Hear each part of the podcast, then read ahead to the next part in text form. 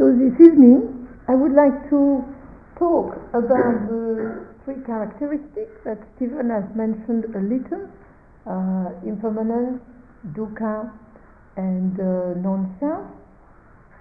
And to me, uh, what, I, what, why I'm interested in them in terms of the practice is because I think it's in a way, when students talk about the third wisdom, the wisdom which comes from bhavana, which comes from cultivation, and it seems to me that in meditation, when we, in a way, experience those characteristics, that it be in the meditation itself or outside of the meditation, actually from that, I would say, we actually have uh, wisdom which uh, is developed, but also compassion. So I would say that the characteristics for me are very much linked to, to compassion, to actually experiencing and you know being responsive in a compassionate way. So that's what I like to, to look at today. And, and, and it is, you could say it is strange in a way because uh, if you look at the three characteristics, I mean, they look a little, how do you say, not that much fun. Because it's impermanent, it's suffering, it's emptiness, and it kind of, you might say, but what is the connection in a way with compassion? But I would say actually it's when we really know the characteristics, when we really not know them intellectually, but when we, we know them in a very deep felt experiential way that it seems to me that in a way nearly naturally then there is this compassionate attitude. So that's what I'd like to look a little at today. So the first one is anicca, impermanence, and personally I like to look at it in two ways, which is the aspect of what you would call ultimate impermanence, ultimate change, which is death, and what I would call just ordinary change. And so death, I mean this is the ultimate change that as long as we are alive, it's other people who die. I mean this is fair enough, you know. And so, because of that, and but I think because of that, because in a way it happens to other people until it happens to us, because of that, I think they get this kind of attitude where we start to to take life for granted, and and so that we kind of live our life with generally the assumption that well, at least I will live for the next five years, or at least until retirement, so I can get my pension. Or it's interesting how we view. There is kind of like we think, well, you know, we are in a modern society. We expected to live till 75. Oh well, I could make it till 60 and whatever. And so there is this kind of underlying assumption that yeah, yeah, we should kind of, unless something terrible happens, we should last uh, the course for a little while. And I think that actually has a certain uh, influence on our behavior, that we actually take ourselves for granted and we take others for granted. And I think from that, they kind of, that's why I think we have a kind of, we start to have this perverse effect of kind of um, getting upset for minute things and sometimes I think the criterion could be would I still get upset about this if I or the other person were to die tomorrow? To me, this is a benchmark, you know? So that I would not be so upset about Kant, but if somebody is violent, even if they die tomorrow, I want to talk about it. I want to really kind of look at it. And it seems to me, in the face of death, of our imminent death, and imminent death for other people, I think then we can have a more kind of kind of uh, the way we encounter and engage with life seems to me to start to be possibly a little wiser. So already a little wisdom come out of that. Because in a way by taking life for granted, I think we kind of in a way it dissipates that wonderment Stephen still kind of keep talking about the fact that we are alive at all. Is it isn't it amazing that here now I am sitting here talking to you, and that you're all alive. You know, as long as we're alive, we're not dead. I mean, this is a, and but in a way to appreciate that. Can we live from that knowledge? To me, it, it makes a big difference to live from that experience. That in any moment it could stop. So until then, can I really, in a way, appreciate it and live life to the full potential that it offers me in this moment? And that's what I kind of find whenever I encounter that uh, somebody dying. Like recently, I was in uh, in December. My grandmother died. I mean, she was age 94, so she had a good run. She had a very good run. But what is interesting for me when she died, and I was there, I was in the house, was that we actually did not know. I mean, we, we thought she looked dead, but we, had, we could not be sure she was dead. And we phoned the doctor, he said, wait a bit, then we're really sure that she is dead. And it was an interesting experience, that in, in a way, the person looks so alive for at least the next two, three hours that you kind of really, you don't really know. And there is in a way that kind of, well, they don't look dead. You know, we have all this idea about how people look dead, but I mean, it's not like in the movie. It's not like that at all. It's not kind of. Uh, and so, in a way, we kind of we don't know if life is gone or not. And what was interesting for me in that experience was, of course, I mean, my mother was very distraught, and I was there for her, and I was sad that my grandmother was dead. But at the same time, I was surprised. I mean, she was 94 She'd been ill for the last month, although the doctor the day before had said she's medically better, so we kind of expectation, you know, she would maybe recover. And then she died. It was this kind of shock. Oh, she's not there anymore. So I think in a way we never expect it. We're always surprised by death. And to me, every time there is a death like that that I, I really see an encounter, at that moment, again and again, I experience the deep impermanence of life. But at that moment, too, I experience the deep preciousness of life. That actually, for it's interesting if you really are with death, at that moment there is about a week or two weeks after which, in a way, you nearly feel like you come out of retreat. The fact that everything looks really bright, really kind of, you're really focused. I mean, that's where you're really present to the moment.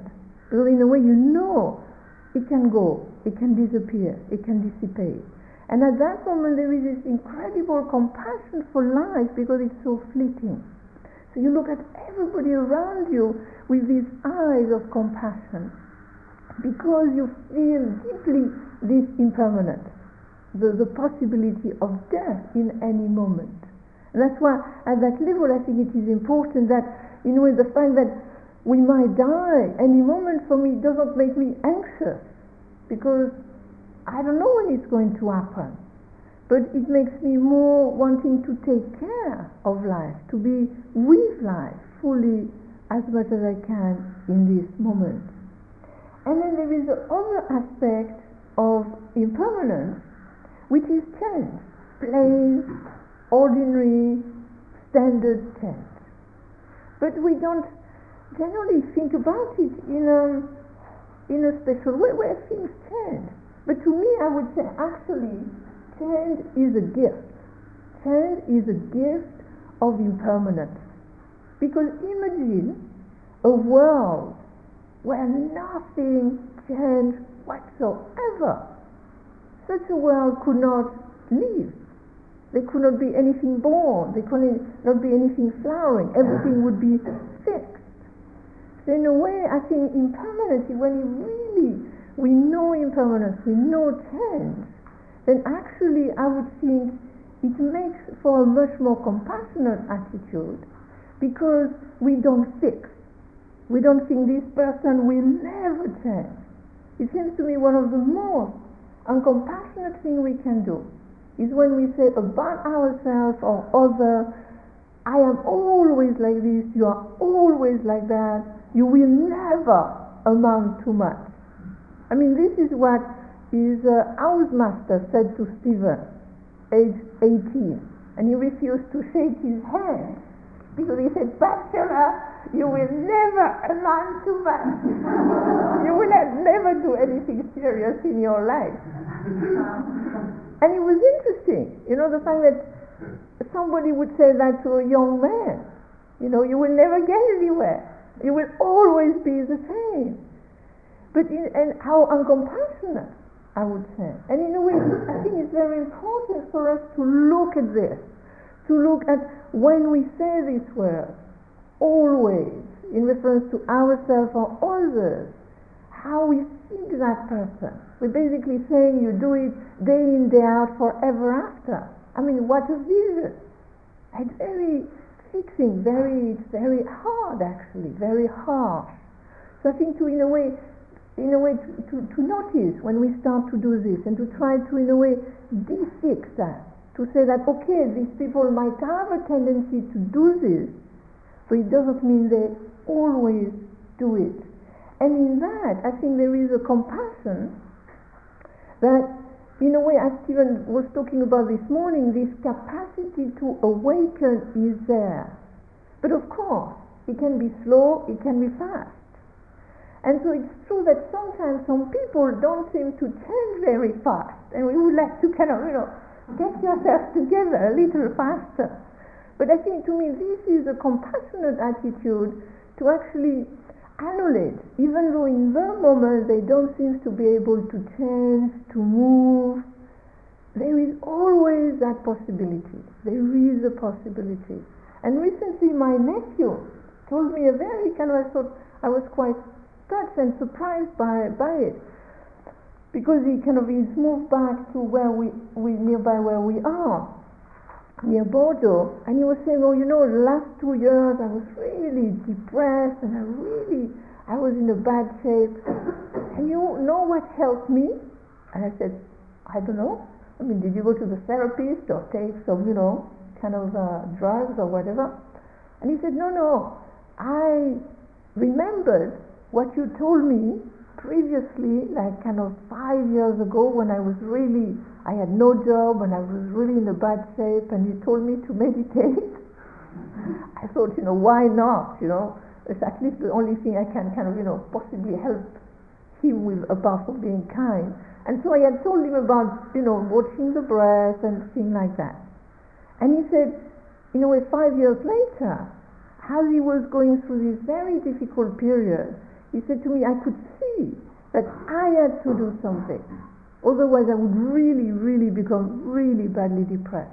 And that's when it kind of pops up in my mind, oh, I could say what Auntie Martine said.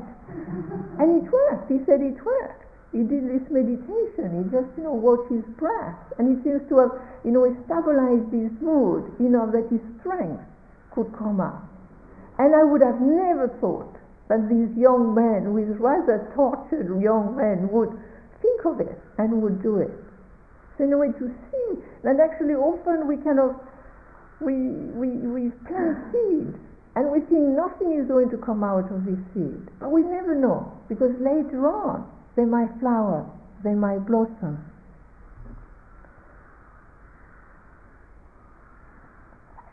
Then there is a next characteristic which is dukkha. And as I was explaining yesterday evening, generally dukkha has various aspects. And there is a part which is about unreliability, the part about unsatisfactoriness, and the part about suffering.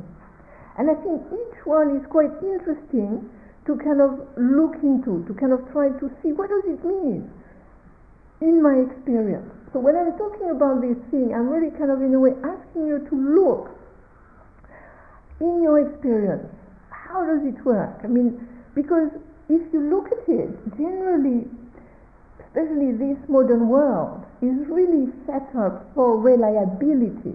I mean, in England now, you have this wonderful system, you know, where you go to the train station and they will tell you how reliable is the train. And, you know, it seems like sometimes it's 95% and sometimes it's 80% and, you know, it depends. But it's interesting, you know, this, generally, everything goes towards reliability. You know, people have to be reliable, kind of company has to be reliable. And of course, as Stephen says, it makes for a kind of a stable society. And if it makes for a much more comfortable society, there is no doubt. You know, if you go to India and you wait for the train for a day, yeah, you know, it's kind of a different unreliability. I mean, there you really experience it moment to moment. And so, in a way, but what is interesting, what does it do to us, this unreliability? When we think things should be reliable, I press the electricity, poof, there is light. I open the uh, tap, there is water. And for me, it was interesting to live in Korea before it became so modern now, which is very different. But in my medieval time, in the 70s, there was electricity was not very reliable, water the same, and it was interesting to live like that. Because actually when everything is reliable it's very interesting. We become we could say oh great this is nice. But we do more than that. We expect. This is a problem with reliability. We expect reliability and then we become very impatient. And in a way i could see this in the 70s i found the korean people very patient, mm. very patient, very spacious in that way. And I was very interested this time, again and again, like going in the subway, now we are in 204, and people very impatient, very kind of cutting, very, I was very surprised, very different. And I think in a, in a way this is nearly the kind of the effect of reliability, of technology. So in a way to look, this is, I think the Buddha is not saying everything is unreliable. There is a relatively stability in certain things. But if we rely too much on it, if we expect too much, then generally it has various negative effects. And I would say one of the first one is impatience. And from that, in a way, often impatience really, in a way, cuts uh, compassion. Then there is the next one, which is satisfaction. And this is interesting. Because in a way, there is this famous song, Satisfaction, wonderful song. But in a way, if we look, satisfaction, we generally don't think so much about it as a word. You know, is my life satisfactory or not? We generally don't think about it.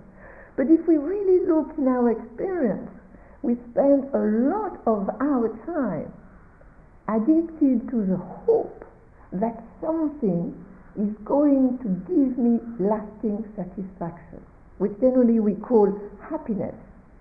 I mean, and in America nowadays, you must be happy. If you're not happy, then you have a lot of trouble, you know?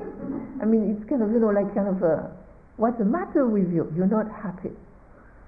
And in a way, we kind of work, it seems to be our life is spent trying to get the right object or the right relationship or the right whatever it is that will finally give us lasting satisfaction. And we get it, and how long does it last? If you look at you know the right relationship, the right job, the right house, the right car, the right meditation technique, the right teacher, how long does it last? Very little. Because no, not one thing can, not, not any one external thing can ever bring us lasting satisfaction. And I think this is quite important to kind of, in a way, be aware of that. That to be careful of this addiction, and I think what is interesting is that we addicted to the excitation that comes from the hope. So remember when you wait for something you're going to get. You're waiting for a book, you're waiting for your birthday and all the presents you're going to get, that, you know, they're not so great, or whatever it is. How is it? In a way, what we are addicted, I think, is that excitation of waiting for,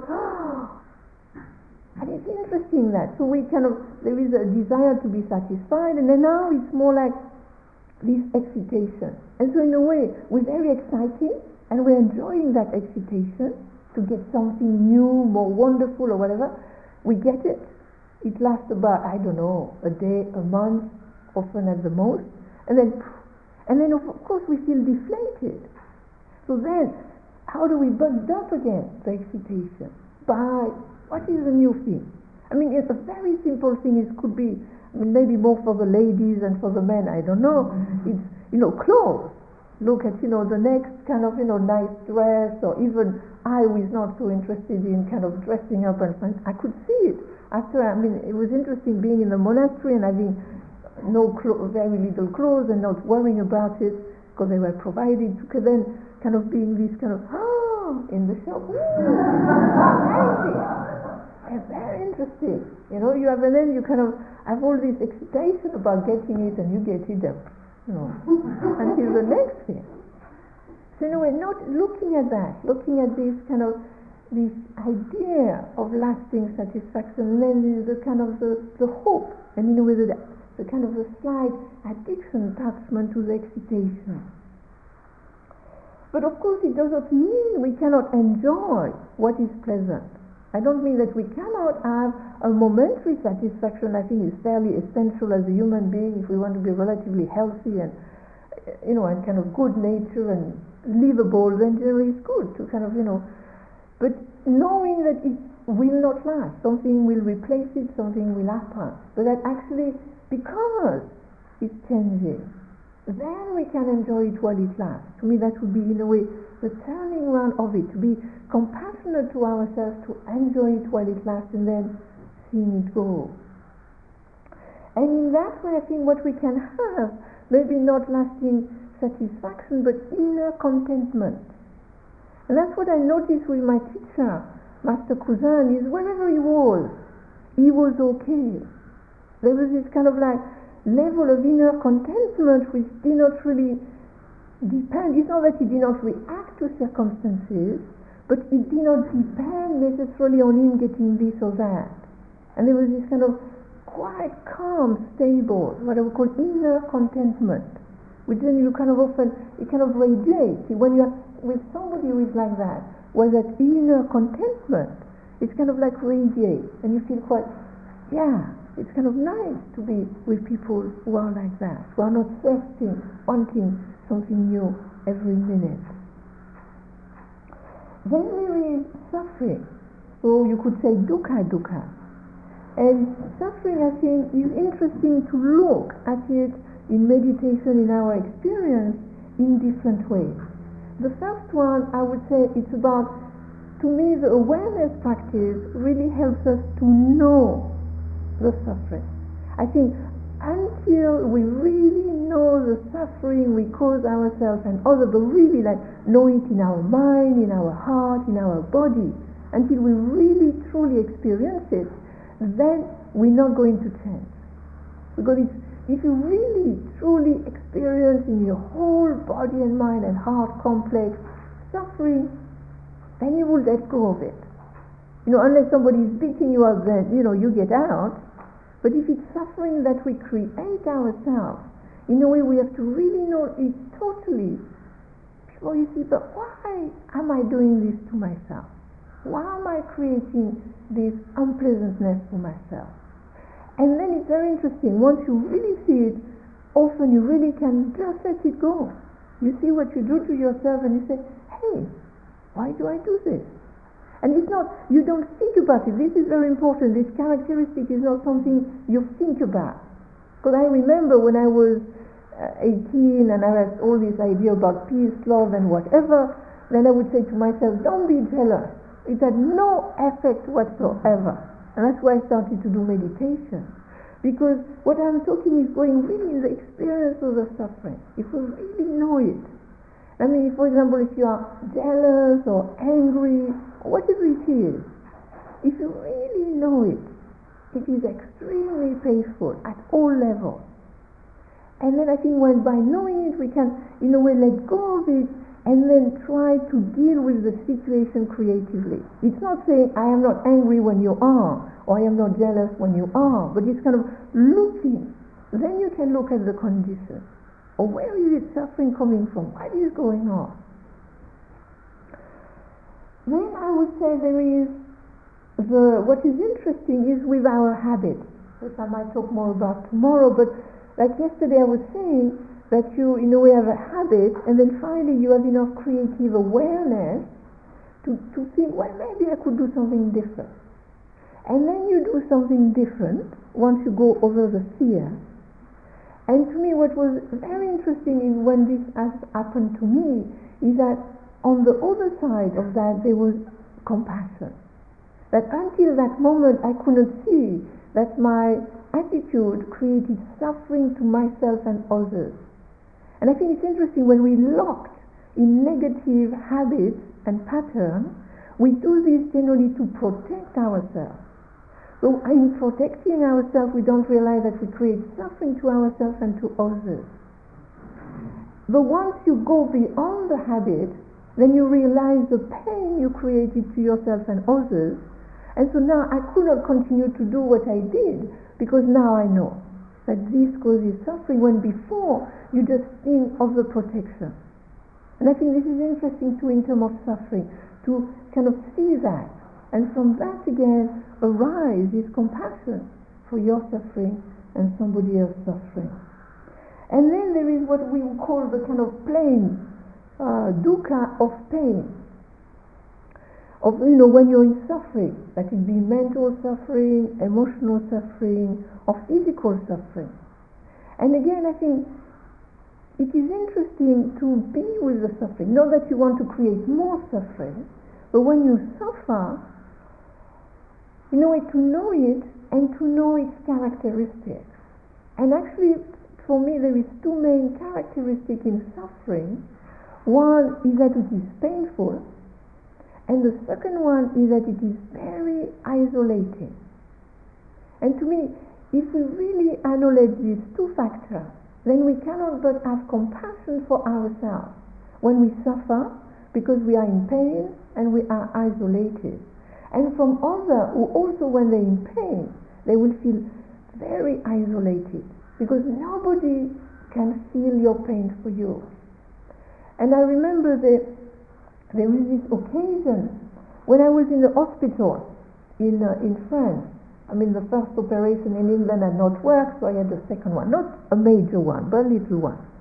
And so I was in hospital. I mean, this was France, so you stayed, you know, for a week in the hospital. Not like in England, you just have two hours.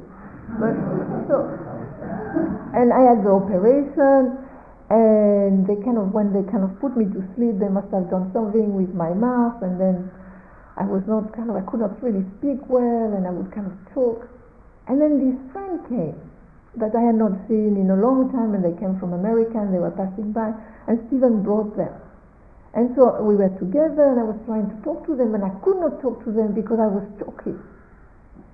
And it was an interesting experience because they left very quickly.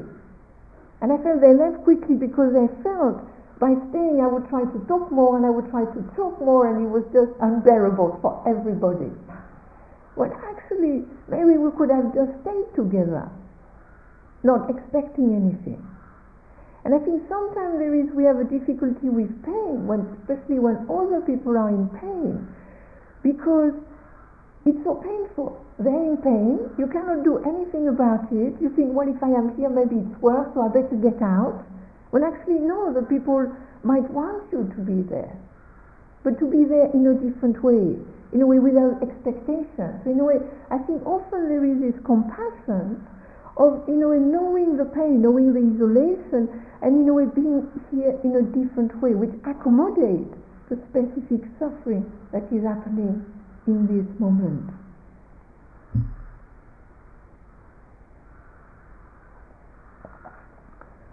Then there is a last uh, characteristic which Stephen had already mentioned uh, today, today, anatta, which is can be again there is different aspects: non-self, emptiness, interdependence. So as Stephen was saying, the idea of non-self doesn't mean that there is nobody there. Because often I, I, I have the feeling that people, when they meditate, they either have the fear or the hope that they're going to one day disappear in a puff of smoke. You know, that there will be one day, end of the retreat, nobody on the cushion. They all disappear. But no, I think the idea of non-self is more that we there is we're not fixed, we're not solid. we are not just one thing. And to me, this is in a way what meditation does, is meditation makes us discover all the conditions that forms us and have formed us at any moment. And actually, that's why I would say meditation is a journey of discovery, actually of the self, but not the fixed self, but what constitutes the self, what conditions the self, what makes it up, what influences it. Because actually, we, we are relatively stable, but we also relatively changing. And I find it always very interesting to see that kind of relative stability. Tomorrow morning, as I sit there, I doubt there will be a giraffe instead of me. You know, I won't change that much, you know, unless something really dramatic happens. So there is a relative stability, but within that there is a relative change. And I think generally we're more aware of the stability than we are aware of the change. And so in a way, I think this is this, with meditation, I think we're more and more aware of kind of how we influence, condition, how things change. Our, our moods change, our thoughts change, sensation change. And in a way, that's what is meant by non-self.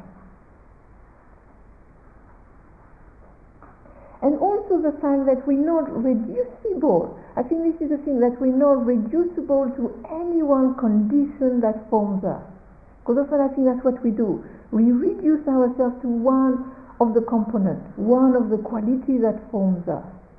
But at any given moment, we're more than just one feeling, one thought, one sensation, one condition, whatever it is. We are so many different things at any given moment. So personally, the way I would look at this non-self is that we are a flow of conditions. That actually what we are is this flow of conditions that there is all these things that constitute us and we're in slight movement more or less according, it depends. And in a way that we fix this flow of condition through language a lot of the time when we say I, me, mine. And that's what I find kind of in a way lovely with the chairs. The chairs doesn't seem to really belong to anybody at the back because I don't always see the same person on the chair. I mean, some are more stable than others, but it's kind of interesting. But because if we have a cushion often, you know, you have your cushion, well, this is mine. you know, and if somebody comes oh, my cushion, what are they doing oh, my cushion?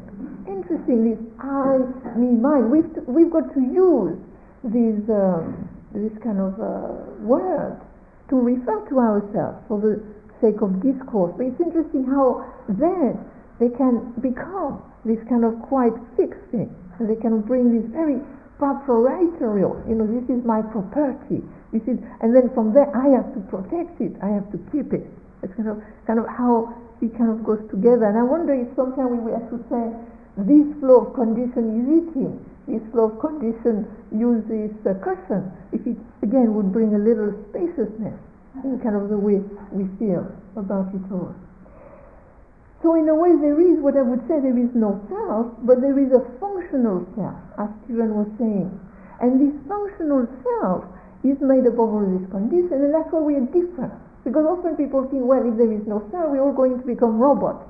At the end of the week, you're going to, I don't know, you know, all the women become like Martine with a French accent, and all like Stephen with his, you know, beautiful English accent or whatever.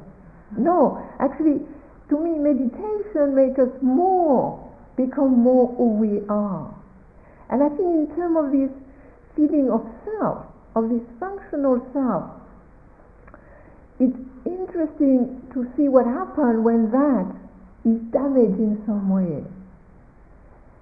And I have a friend who two years ago, I mean before she had the stroke, she was this amazingly lively, intelligent, bright, cultured, amazing woman. And she had a stroke. And she was kind of half paralyzed and, and it was quite very severe. And what was interesting for us, I mean, we went to see her and we go and see her regularly, is to see that, I mean, it was her, and at the same time, it was not her, because she was not you know, this buoyant culture person. She was this heavily disabled person. And so you could see her, but briefly. And to me, what was beautiful recently, just last week, we went to see her. Suddenly, it was like she was not entirely back, because she's still disabled, but she was more like, you know, really kind of herself. And how, in a way, I said, ah, you know, she's there. But at, at all, I mean, at all times she was there. But she was kind of just the component that I associated with her were less there, and maybe now are more there. I think this is interesting how we look at ourselves and at other selves. You know, what is it that constitutes it? It's not some mysterious essence, but actually all these things that actually make them who they are. And it was the same with my grandmother. That in the in uh, when she was younger, she was very incredibly open and lively and working in the garden and really quite lively again person. And in the last two years of her life, I could see, you know, it's kind of like the light dimming, dimming and dimming and dimming and dimming. And it was interesting that to see in a way the, the human being staying and what I would call the self, actually the, the appearing self, disappearing. That was very kind of, in a way, and very kind of uh, moving in a way to see that happening. To kind of see where is this self residing? What is it? How is it? I think in this moment it is very poignant to see all these kind of assumptions we have about the self and the person.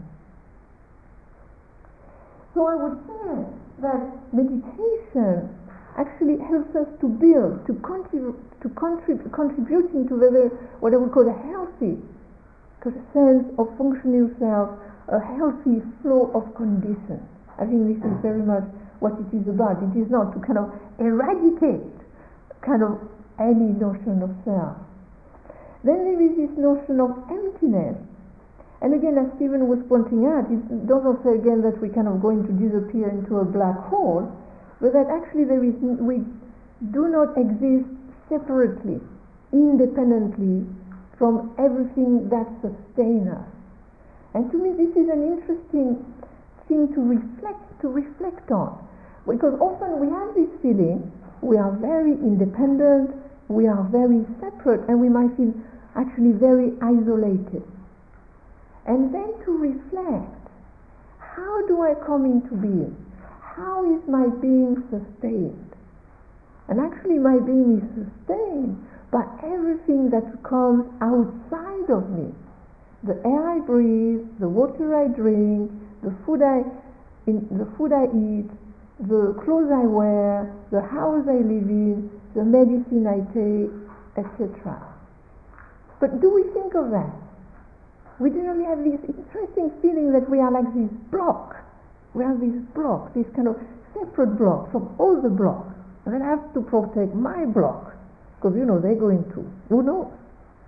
And I think this is in a way the, the suffering that comes from this sense of fixed, separate identity.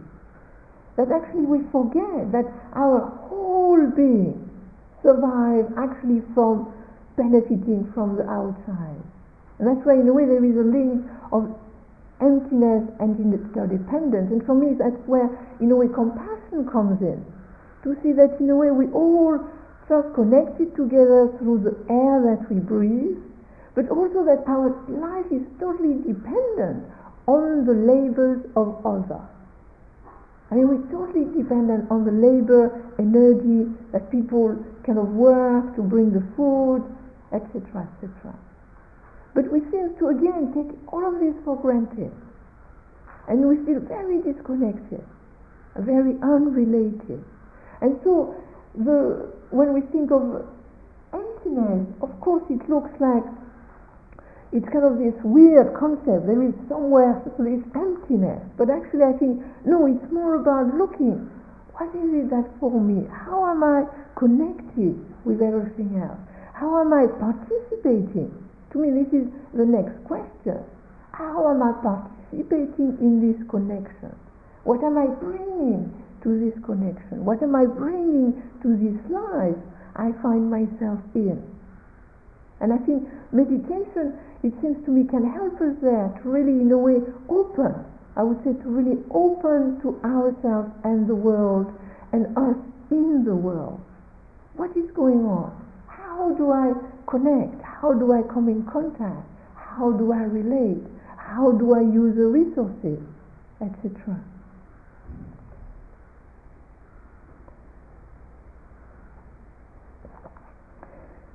And just one more thing is about, in a way, one thing we do, and that's why it's kind of interesting this idea of emptiness and non-self, is in terms of quality. You see, we have this, uh, somewhere we have this idea there is fixed entity, we are fixed entity, other people are fixed entity, things also are fixed entity. And then on top of this fixed entity, then there is fixed quality. And I think this causes a lot of suffering.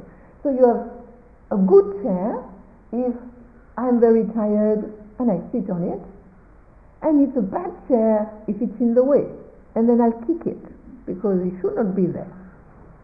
And it's the same with people. You have bad people and you have good people. And it's interesting when somebody who is supposed to be bad do something good, you're kind of. How come?